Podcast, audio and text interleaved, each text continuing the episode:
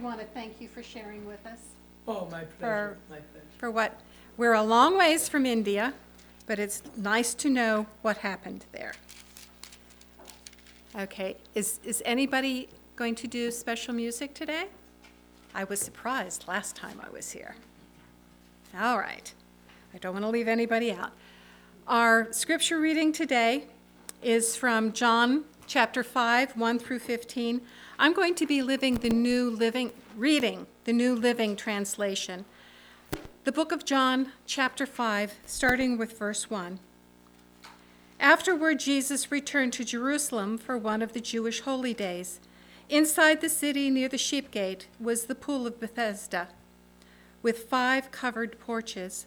Crowds of sick people, blind, lame, or paralyzed, lay on the porches. One of the men laying there had been sick for 38 years.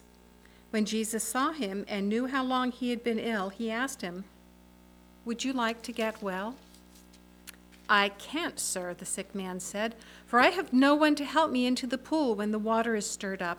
While I am trying to get there, someone else always gets in ahead of me. Jesus told him, Stand up, pick up your sleeping mat, and walk. Instantly the man was healed.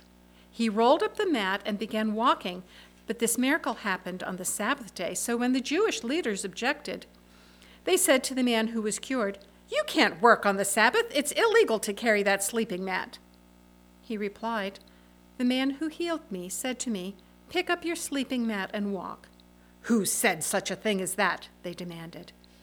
The man didn't know, for Jesus had disappeared into the crowd. But afterward, Jesus found him in the temple and told him, Now you are well, so stop sinning, or something even worse may happen to you. Then the man went to find the Jewish leaders and told them it was Jesus who had healed him. Amen. We look forward to Pastor Carl's uh, talk with us today. And so this, the podium is yours, sir. Thank you.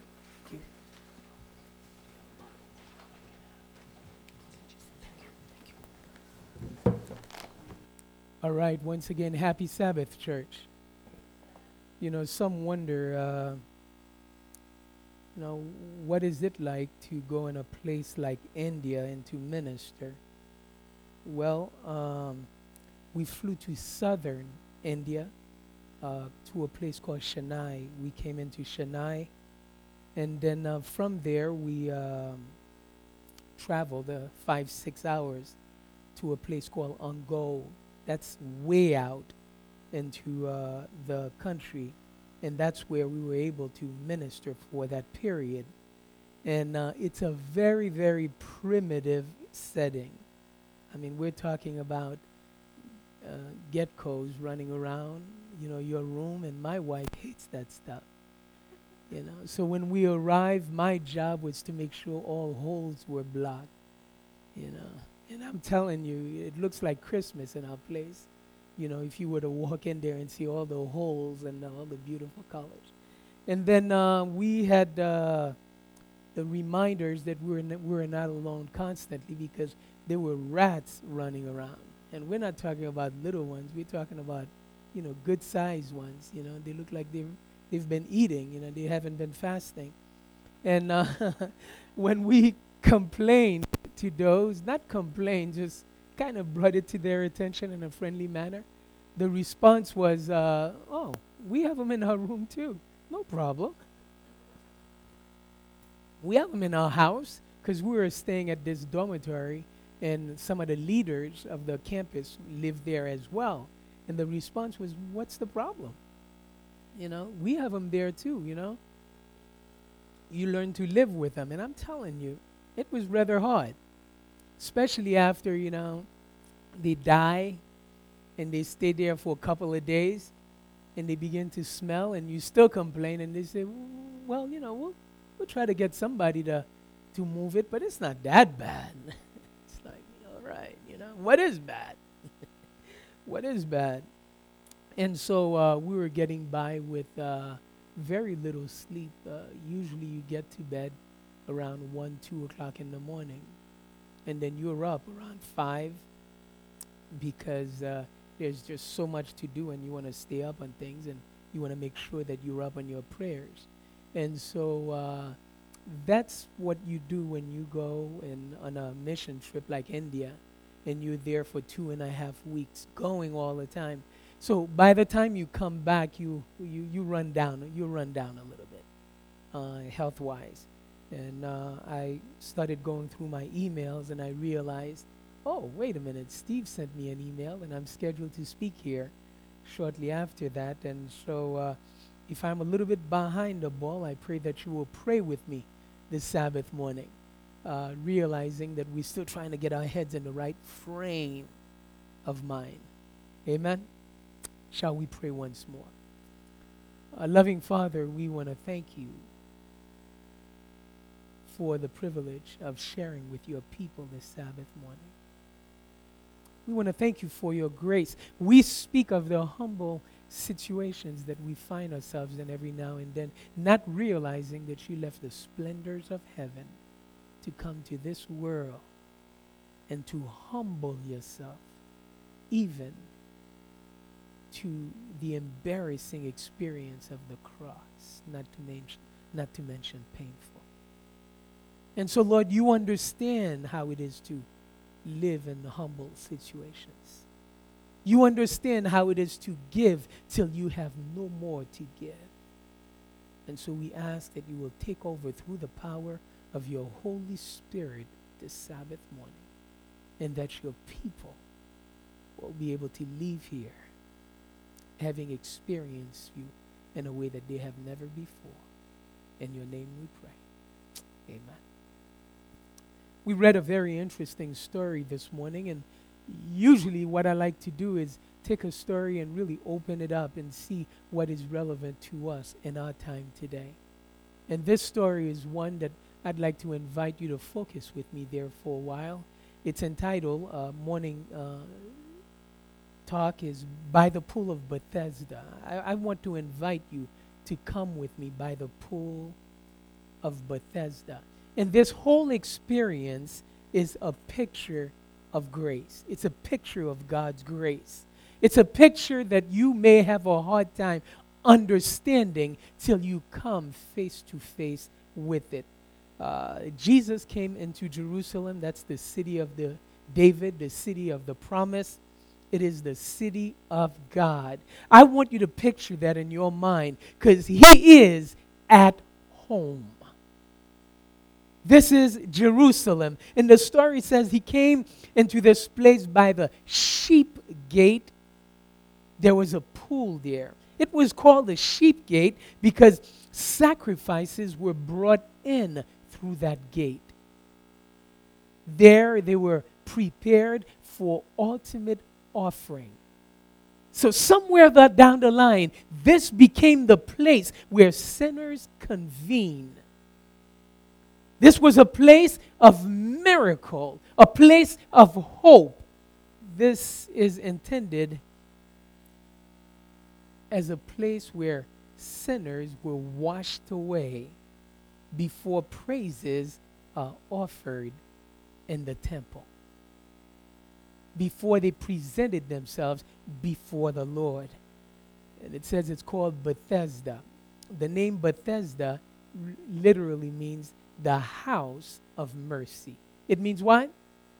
The house of mercy. Please remember that. And, and it had five porches. The last time, or the very first time that I was privileged to be here and share with you, we went over the number five. Number five in the Bible is not only indicative of faith, it is also indicative of grace and favor in the Bible. You remember Jesus took five loaves and uh, and he fed what a multitude with the five loaves.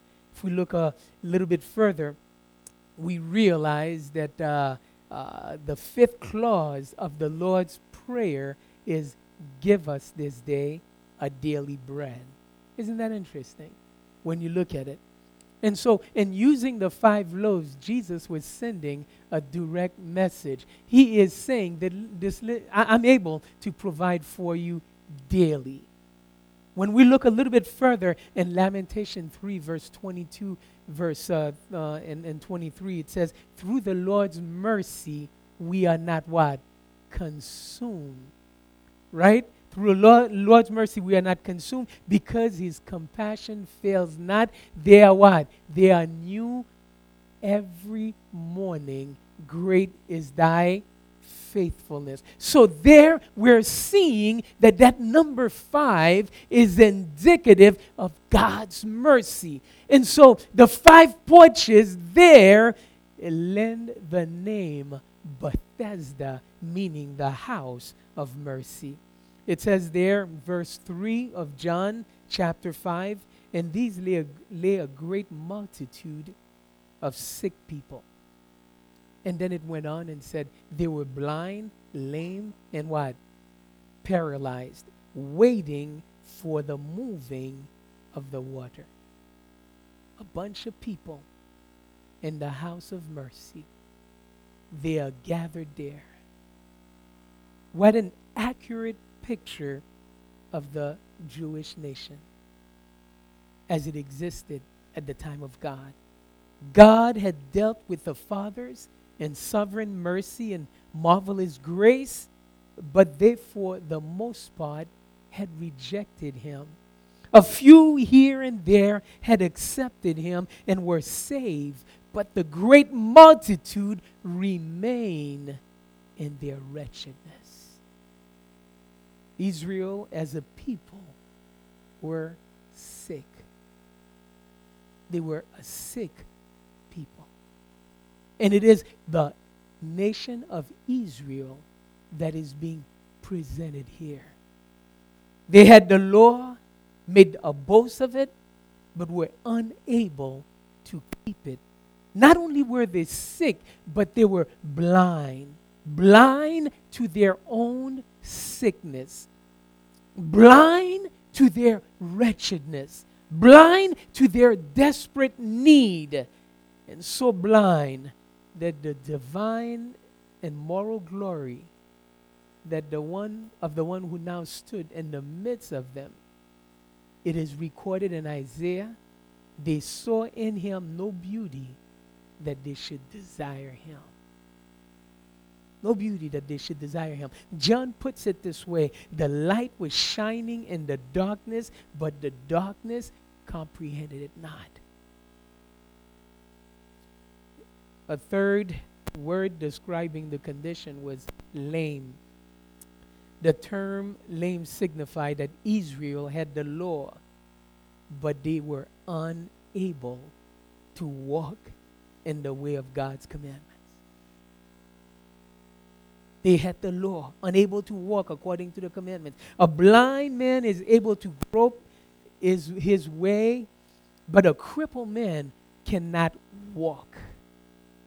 And so the Lord basically says, My people are not only blind, but they're not able to walk according to my commandment. They couldn't see me, they couldn't see my law, and they couldn't see even to walk with me. And again, we're told that this great multitude was paralyzed. This no doubt tells us that they were totally incapacitated to work for God. They couldn't use their hands to share the gospel. They were in a position where they were truly paralyzed. What a pitiable picture. First, a general summing up of their state. They were sick. Second, a detailed diagnosis under three descriptive terms blind, lame, and paralyzed. Perfect description only the uh, uh, uh, sovereign God can use so few words to say so much. There, there, there's a third here. Fourth, a word that speaks to the response of the prophetic word. It says waiting. Waiting for the promised Messiah. And all the time, ignorant of the fact that he was there in their midst. Isn't that interesting?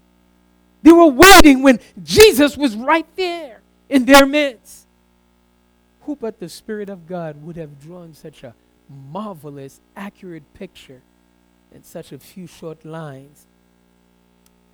I wonder this Sabbath morning, as I ponder over this, could we identify with those by the pool of Bethesda?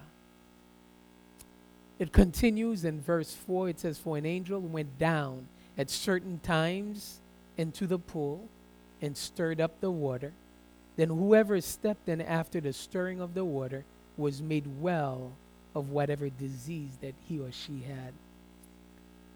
It says, Now a certain man was there in verse 5 who had an infirmity 38 years. Now, I, I, I started wondering uh, as I was working on this how could those who were really sick step into that water? Remember, they were blind, they were crippled, they were paralyzed. The reality of it is, the overwhelming majority of them, based on this the description that is afforded to us, could not. They could not. They could not unless someone physically helped them out. So, was then God really mocking them in their misery? No.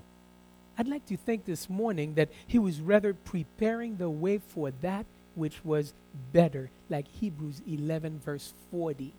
How do I know? In John chapter 5, verse 6, it goes on, and in verse 5, it tells us that the man had been there for 38 years. Whenever the Lord speaks and gives us a number, it's always important in the Bible. The water of the pool re- really reflects the Sinaitic law, the law of God as given as, at Mount Sinai. How do I know? 38 years, exactly the length of time that Israel spent in the wilderness after they came under the law at Sinai. You can read it in Deuteronomy chapter 2, verse 14. From the time that they received the law to the time that they actually came to Canaan was 38 years. So, the message that the Lord is sending out to them very directly, there in the wilderness of sin, that old Israel manifested, the sickness became blind, lame, and paralyzed under the law. Their effort in trying to keep the law had rendered them in the position of which they were in. The point here is he who is trying to reach heaven by his own works and keeping the law is attempting an impossibility. Are you with me, church? He who is trying to keep the law by his own what? By his own works is attempting an impossibility. You know, God has called the Seventh day Adventist church and has placed upon us a three angels message to preach. He has given us the message of preaching the Ten Commandments, including the fourth. And if we attempt at any given time to do this by our own effort, we place ourselves just like the nation of Israel of old by the pool of Bethesda.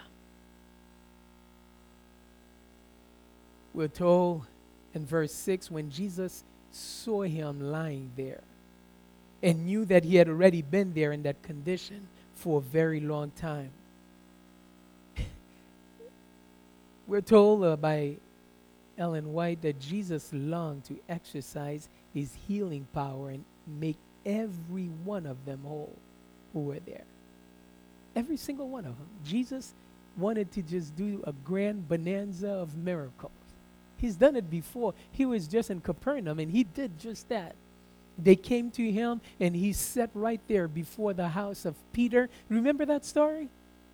And the story says, right after Sabbath, as soon as the Sabbath hour was over, the people came and Jesus went right into the night, just healing everybody. It's a matter of fact, where, that's where we're told by Matthew, Mark, and Luke the story of another paralyzed man. Remember that story? He was brought by how many of his friends? Four of his friends. Listen, that's another, that's another sermon for another time. Amen? It should really come after this. So you guys have a burden to invite me back. All right? And, and they opened the, the, the roof and they lowered this man. Could this man come on his own? No. He needed what? He needed grace. He needed help. He needed mercy. And he was lowered right before God. And God did the incredible, He did the unbelievable. Listen, just follow the pattern of the stories. Jesus healed him and telling him that first his what? Sins were forgiven. Amen? And what happened to the to, to the hierarchy who was uh, sitting around Jesus? they came, they became very upset, right? And we're going to see that the same thing is unfolding here. The very same thing is unfolding. The hierarchy gets upset after Jesus moves in the life of this man. Same pattern. And we look a little bit further, and Jesus says, Well, wait a minute. What are you so upset? Which is easier to say, Your sin is forgiven, or say what? Wait a minute. We just read it in John 5, verse 15. Are you with me? John didn't tell his story that Matthew, Mark, Luke told. He told of another paralyzed man, and Jesus says the same thing to that same paralyzed man. There's got to be a tie there somewhere, right? Interesting, but we're not going to go fully into that because I, I just want to focus my attention here the point here it says that Jesus wanted to heal every single one of them, but he couldn't because he didn't want to stir up the Sanhedrin, which would have effectively impacted the future of his ministry. Instead, he looked at the worst case possible. End quote. We are, we are spiritually speaking lying by the pool of Bethesda, my brothers and sisters, in the church today. We're in here for the most part, paralyzed by sin, trying on our own to get right with God. Of ourselves, we are no more capable of living a holy life than was this sick man capable of walking. Yet we are vainly striving forward with our baggages, hoping somehow, someday, to obtain a miraculous healing. In the process, in the process. We have absolutely no problem trampling o- uh, over others, over others' reputations, feelings, and are striving to obtain what we desperately need in our lives by the pool of Bethesda. God is right now moving in our midst, but He cannot do for us what He longs to do because of the limitations we have placed in our minds and in our lives based on the warped theologies that we've subscribed to and passed on. Are you with me, church? Kept moving our lives by the pool of Bethesda. You know, what is interesting with this story is that if Jesus had not intervened nothing would have changed for this man. If Jesus had not intervened, nothing would have changed for this man. Because he had been there for how long? 38 years. He was that was a lifetime. He was at the end of his life. And I want to let you know there's not, uh, nothing is different for us today if God does not intervene, we'll all be lost. The good news in this miracle is that this individual, he wasn't searching for Jesus, was he? didn't even know who Jesus was. It seems that Jesus was the furthest thing from his mind. Truth be told, the Lord was searching for him. Amen? Oh man, church, that's when we get excited. Truth be told, the Lord was searching for him. He didn't know who Jesus was, he didn't know how to connect with him. He says it himself. He, when Jesus says, Listen, do you want to be made well? And he says, Well, every time the water stirs up, right?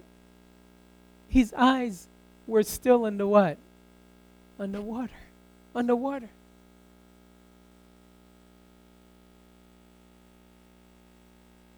He said to him, Do you want to be made whole? Think about it. John 3, John 5, verse 6. Do you want to be made whole? Does it seem like a strange question that Jesus would ask? This man had been there, just think about it, for 38 years. Why then would Jesus ask him, Do you want to be made whole? I think the question is tantamount to asking, Are you willing to put yourself just as you are into my hands? Are you willing to trust me? Are you willing? Are you ready for me to do for you what you're unable to do for yourself? Are you willing to be my debtor? And I think the same question, if we're sitting by the pool of Bethesda, is asked of us this Sabbath morning. Are you truly willing to trust God? To trust Jesus? I think the Lord asked him the question to impress upon him the utter helplessness of his condition. Before the Lord can work in our lives, we must recognize our limitations. We must. While we console ourselves, we will do better next time. There is a sure sign we have not come to the end of ourselves. The one who promises himself that he will amend his ways and turn over a new leaf has not learned that he is without strength. And for the overwhelming majority of us is if there is a issue in our lives, we immediately says, well, listen, I'm just going to go into this kind of counseling. Or I'm going to fix it in this way. I'm going to fix it in that way. We really don't think of going to God. We, we're thinking of doing it by our own strength, even in the church. Even in the church. It is not till we discover that we are helpless that we will abandon our miserable efforts to weave a robe of righteousness for ourselves.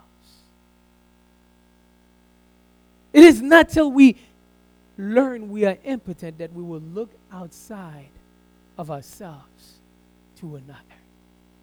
The message that I have to bring to you this Sabbath morning, my brothers and sisters, is that we are incapable of righteousness.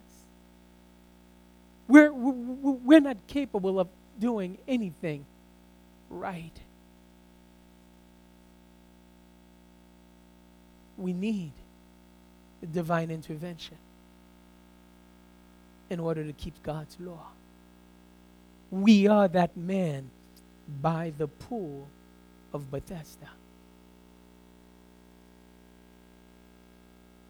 Verse 7 it says, The sick man answered him, Sir, I have no one to put me into the pool when the water stirs up. But while I'm coming, another steps down before me. The poor man had more faith and means than he had in the Lord. His eyes were fixed on man, not on God. He was looking to human kind of help. You know, a lot of the times we look to each other. And when we fail one another, what a failure it is indeed. Right? We're looking for someone to, to, to help us, and, and we blame other people. Trouble in the family, blame the husband, or blame the wife, or blame the children, right? It's never us. That's a stigma of sin. We get sick, well, you know, it must be the gene that I inherited. It must be, you know. But it's never, we never look on the inside. We run into issues where uh, morality comes into question. Well, you know, and we look for an excuse everywhere. That's the way we live our lives. We're always looking to someone, somebody to lean on to get us or to improve our righteousness.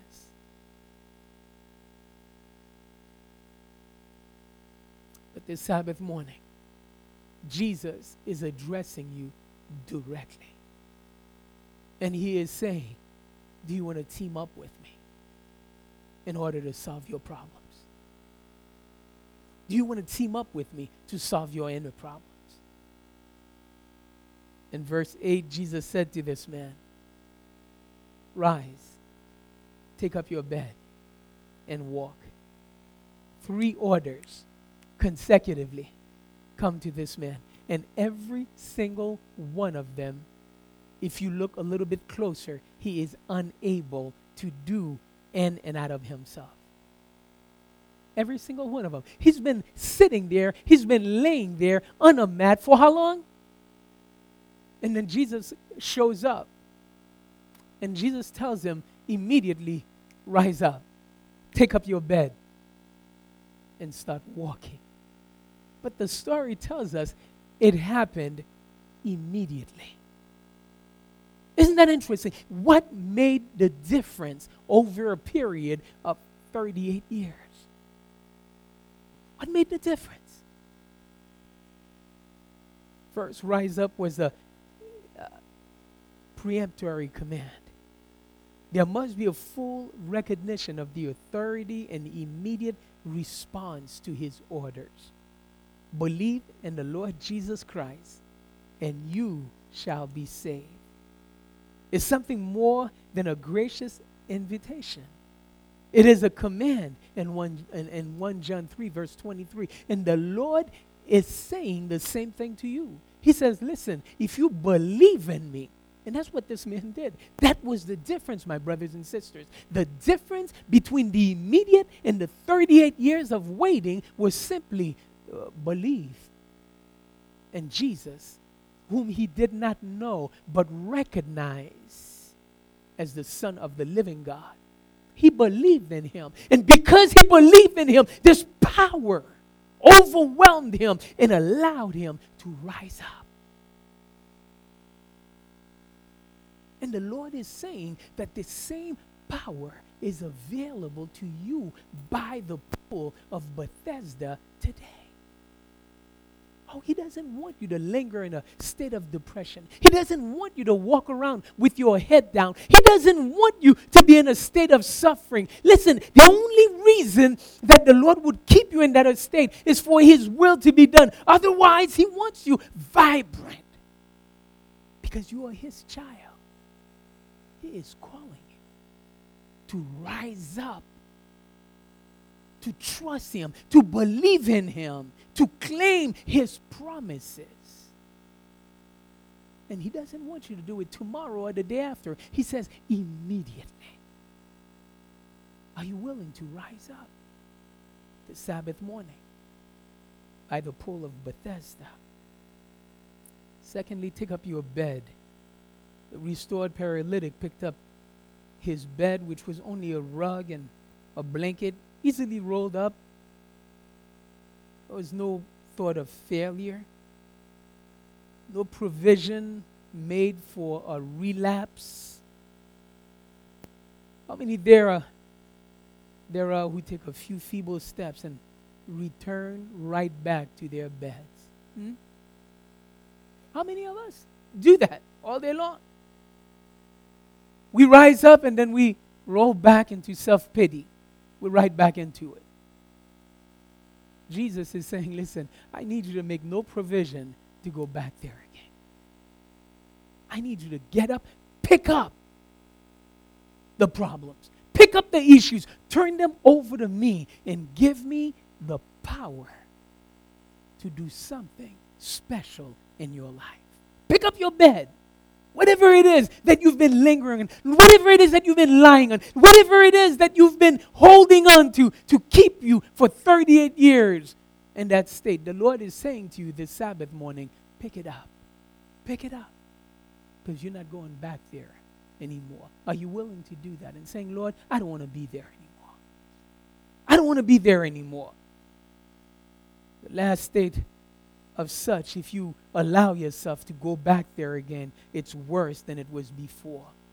Every time the Lord gives you deliverance and you choose to go back to that old bed, it makes it that much harder to get back up. That's why so many of us are paralyzed. Because we pray and we fast and we pray and we fast. I have this lady who calls me all the time. Listen, I'm doing 40 days of fasting. Would you fast with me? And I said, wait a minute, didn't you just do that a couple of months ago? You want to go through 40 days again? Hey, what have you gained? What were the benefits? Listen, I'm not against prayer. I'm not against fasting. This is something that we should be doing all the time. But if the Lord gave you the victory, what did you do with it? What have you done?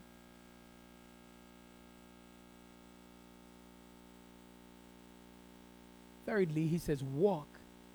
I like that word. It is as though this, the Savior said, you were unable to crawl into the water. Amen? In order to be cured. But now you are made whole. I want you to walk. Amen?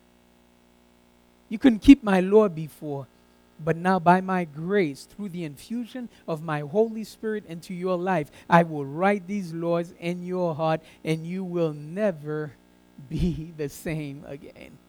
Amen. Remember, he was lame, he couldn't walk. He couldn't keep God's law. And so the Lord commanded him. He says, Listen, I'm going to give you the power today. I'm going to give you the power to walk with me and sin no more. That's what Jesus meant when he said to him, Walk. You don't need to crawl to that pool. I am the living water. Oh, you don't need to be struggling. You don't need to be suffering. You don't need to be in a state where you're walking around as if you've been baptized in lemon juice. The Lord is calling you this Sabbath morning to walk. Means from victory to victory. Amen. Rise up. Pick up your bed and walk. As we move a little bit further, it says, On that day, it was the Sabbath. The Jews therefore said to him, who was cured it is the Sabbath. It is not lawful for you to carry your bed. What, a, what an interesting change in the dynamics of this story, huh? This man had been waiting for this his entire life, and it just happened to him. And he's excited. He picked up his bed, which, as I've said earlier, is not a mattress with box springs and with everything else on it on his back. No, no, no. He just had a little mat, right? And so he rolled up this little mat, uh, put it under his arm, and he's all excited. And he saw the leaders of the church, right? He saw the elders and he saw the pastors. They were walking around and they, you know, had their hands behind, you know, examining. He said, Guess what? Guess what? Guess what the Lord just did? He just healed me. I've been waiting for this my entire life. Praise the Lord. Hallelujah. I mean, this is a time for what? Celebration, right? But the story tells us that the elder looked at the pastor and said, What are you doing carrying your bed on the Sabbath? What are you doing carrying your bed in the Sabbath? And this man went, Huh? Oh, that? This man was truly disappointed. He was truly flabbergasted. You mean that you're going to look at the fact that I'm holding this mat over the fact that I'm walking? Over the fact that the Lord has healed me? Oh, this man sure had a few words to exchange with these leaders. How dare you? And really define them for who they really are. But the story tells us he didn't do that. He did not do that.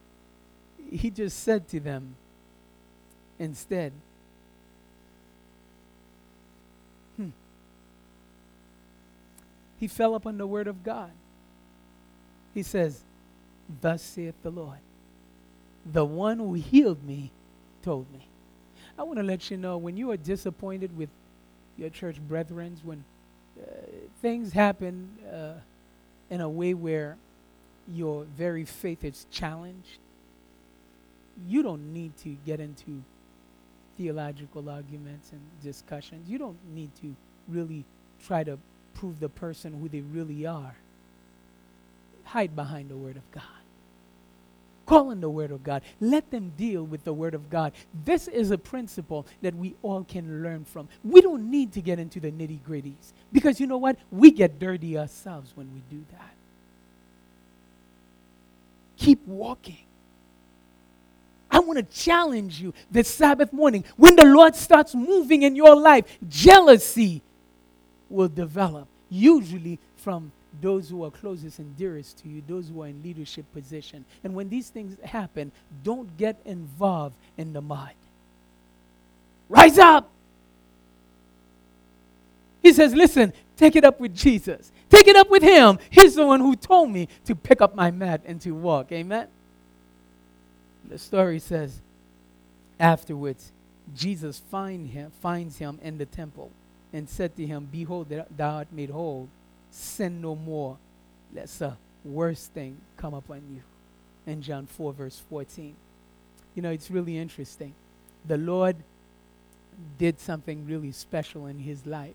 The Lord disappears from the scene so this man can have a chance to do what? To express his gratitude toward God. Amen.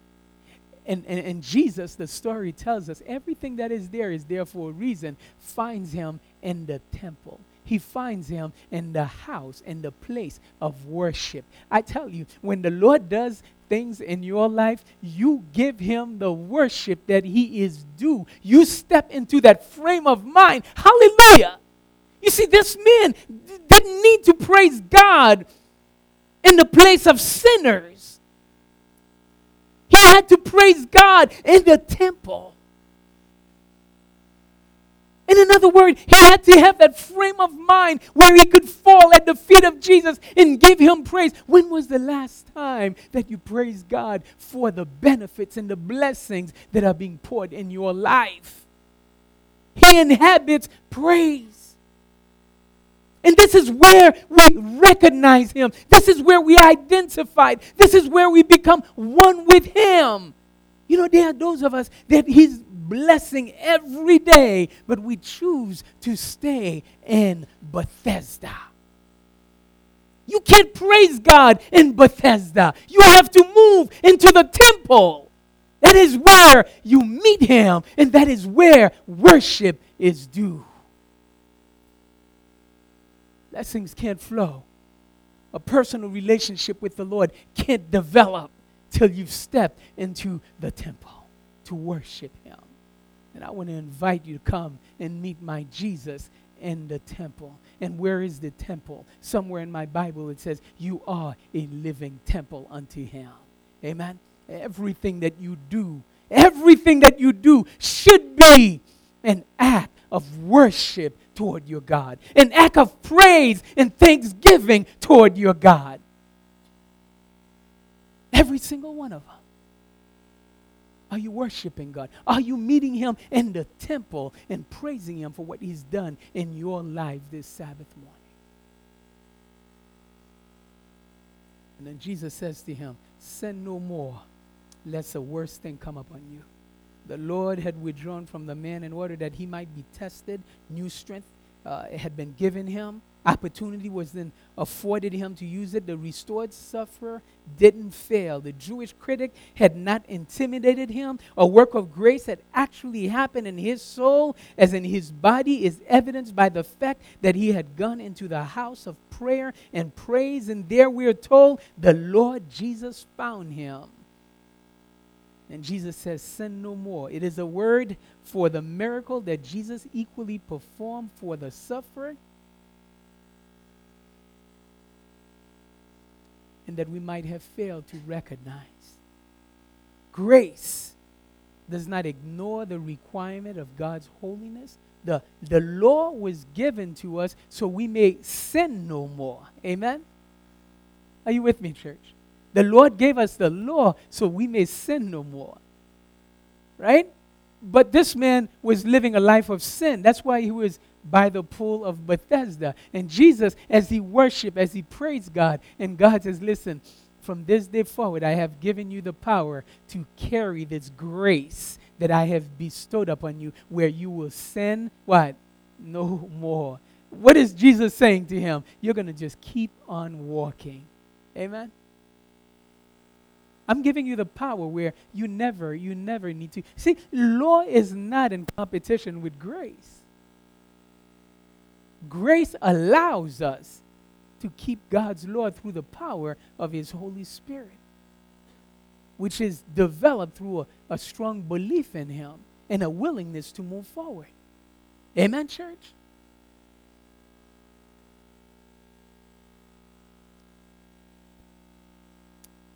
The men departed, and the story ends in a very magnificent way in John 1, verse 15. I, I love the version that you used this morning. It's very powerful. It says, The men departed and told the Jews that it was Jesus who had made him well. I like your translation because it says he went back to the leaders who had questioned him. And he said, Listen, I, I, I, I, did what? I found him. And so, what he did in essence, he shared a personal testimony. He said, This is what Jesus has done in my life. This is how he has impacted my life. And he preached to them. Right now, he had worshiped. He became one with Jesus. They identified one with another. Now he was able to go back and said, Listen, I have a personal testimony to share with you what the Lord has done in my life. See, you can't start preaching the gospel till you've developed a relationship where you can personally reflect and relay what God has done in your life to others. Can't do that. You don't have a message. If you're just opening the Bible and reading verses in and out, you don't have a message because the Lord has not done anything for you personally. He needs to do something intimately in your life and thus give you the power to go back. And I said, I know he's real because this is where I met him. This is what he's done in my life. And no matter what happens in the future, I will stand on that ground. I will die at that cross. Do you have that relationship with your God? Do you know him in that way? Because unless you do, you can't go back and share his word with anyone. And he wants to have that intimacy with you. He wants this Sabbath morning to meet you in the temple and to give you the power to sin no more. See, once grace touches your life, you have no more room, no more room in your life to judge anybody else.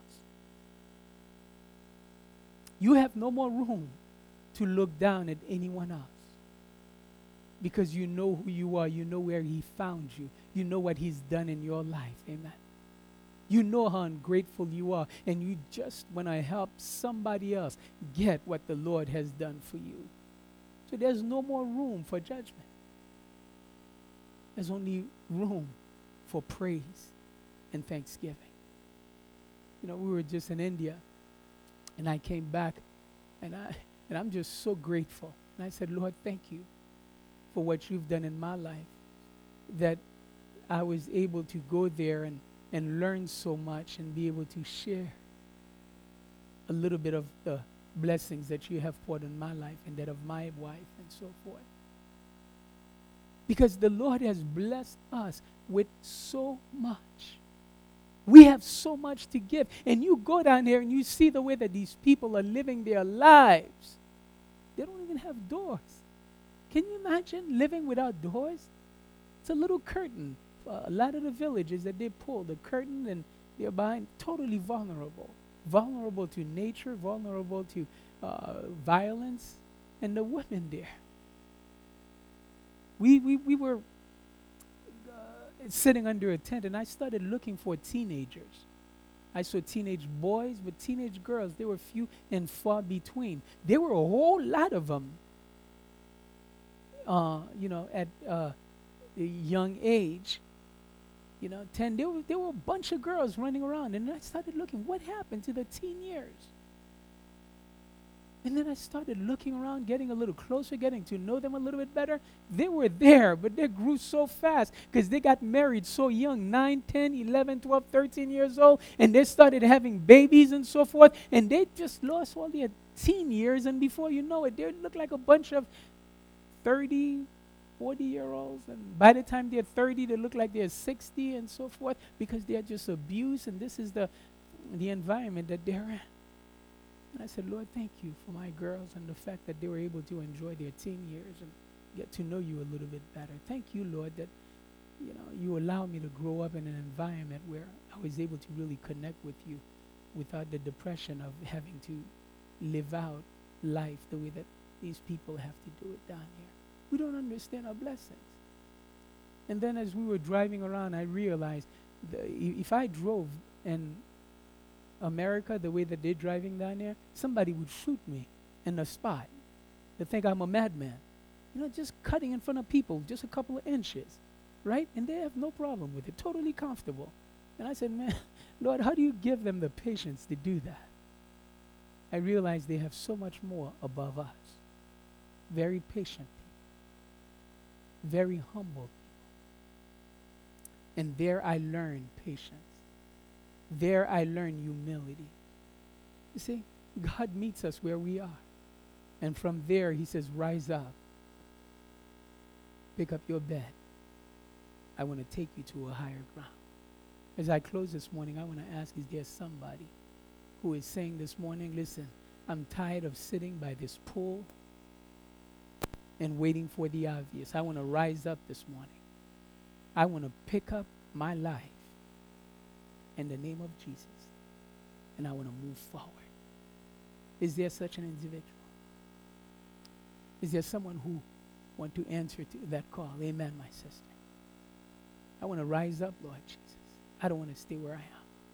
I want this year to be my year, Lord Jesus, a year where I, am one with you. I take full benefit of the grace, of the blessings. And Jesus is ready to do mighty things in your life.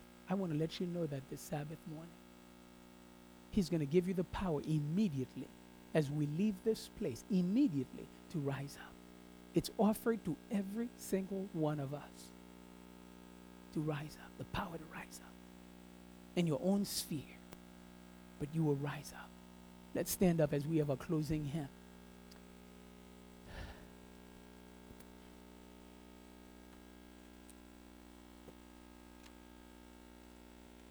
Number 111. Number 100. It took a miracle. Number 111.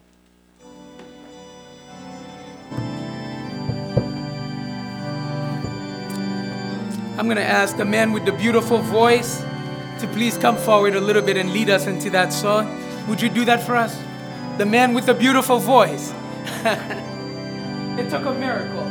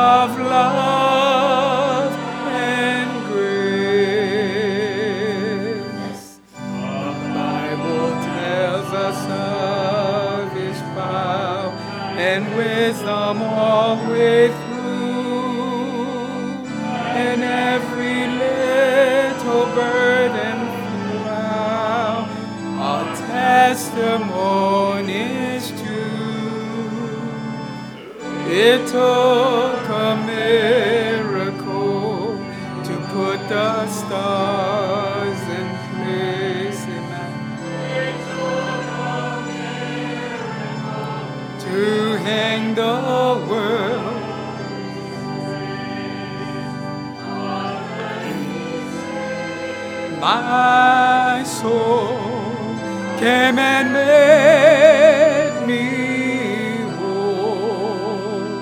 It took a miracle of love and grace.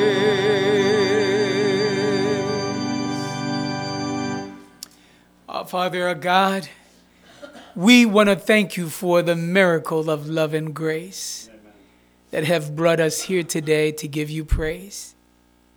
Loving Father, we want to thank you for you came and searched for us in Bethesda.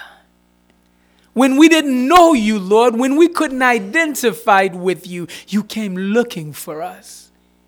When we were looking into our own selves, Lord, and when we were looking into others to give us a hand, you came, Lord, and made us whole.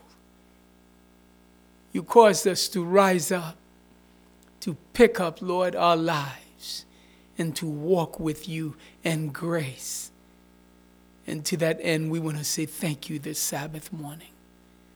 As we leave this place, we ask, Lord, humbly, that none of us will go back to our old bed, to our old life, but we will continue to move in your power to sin no more.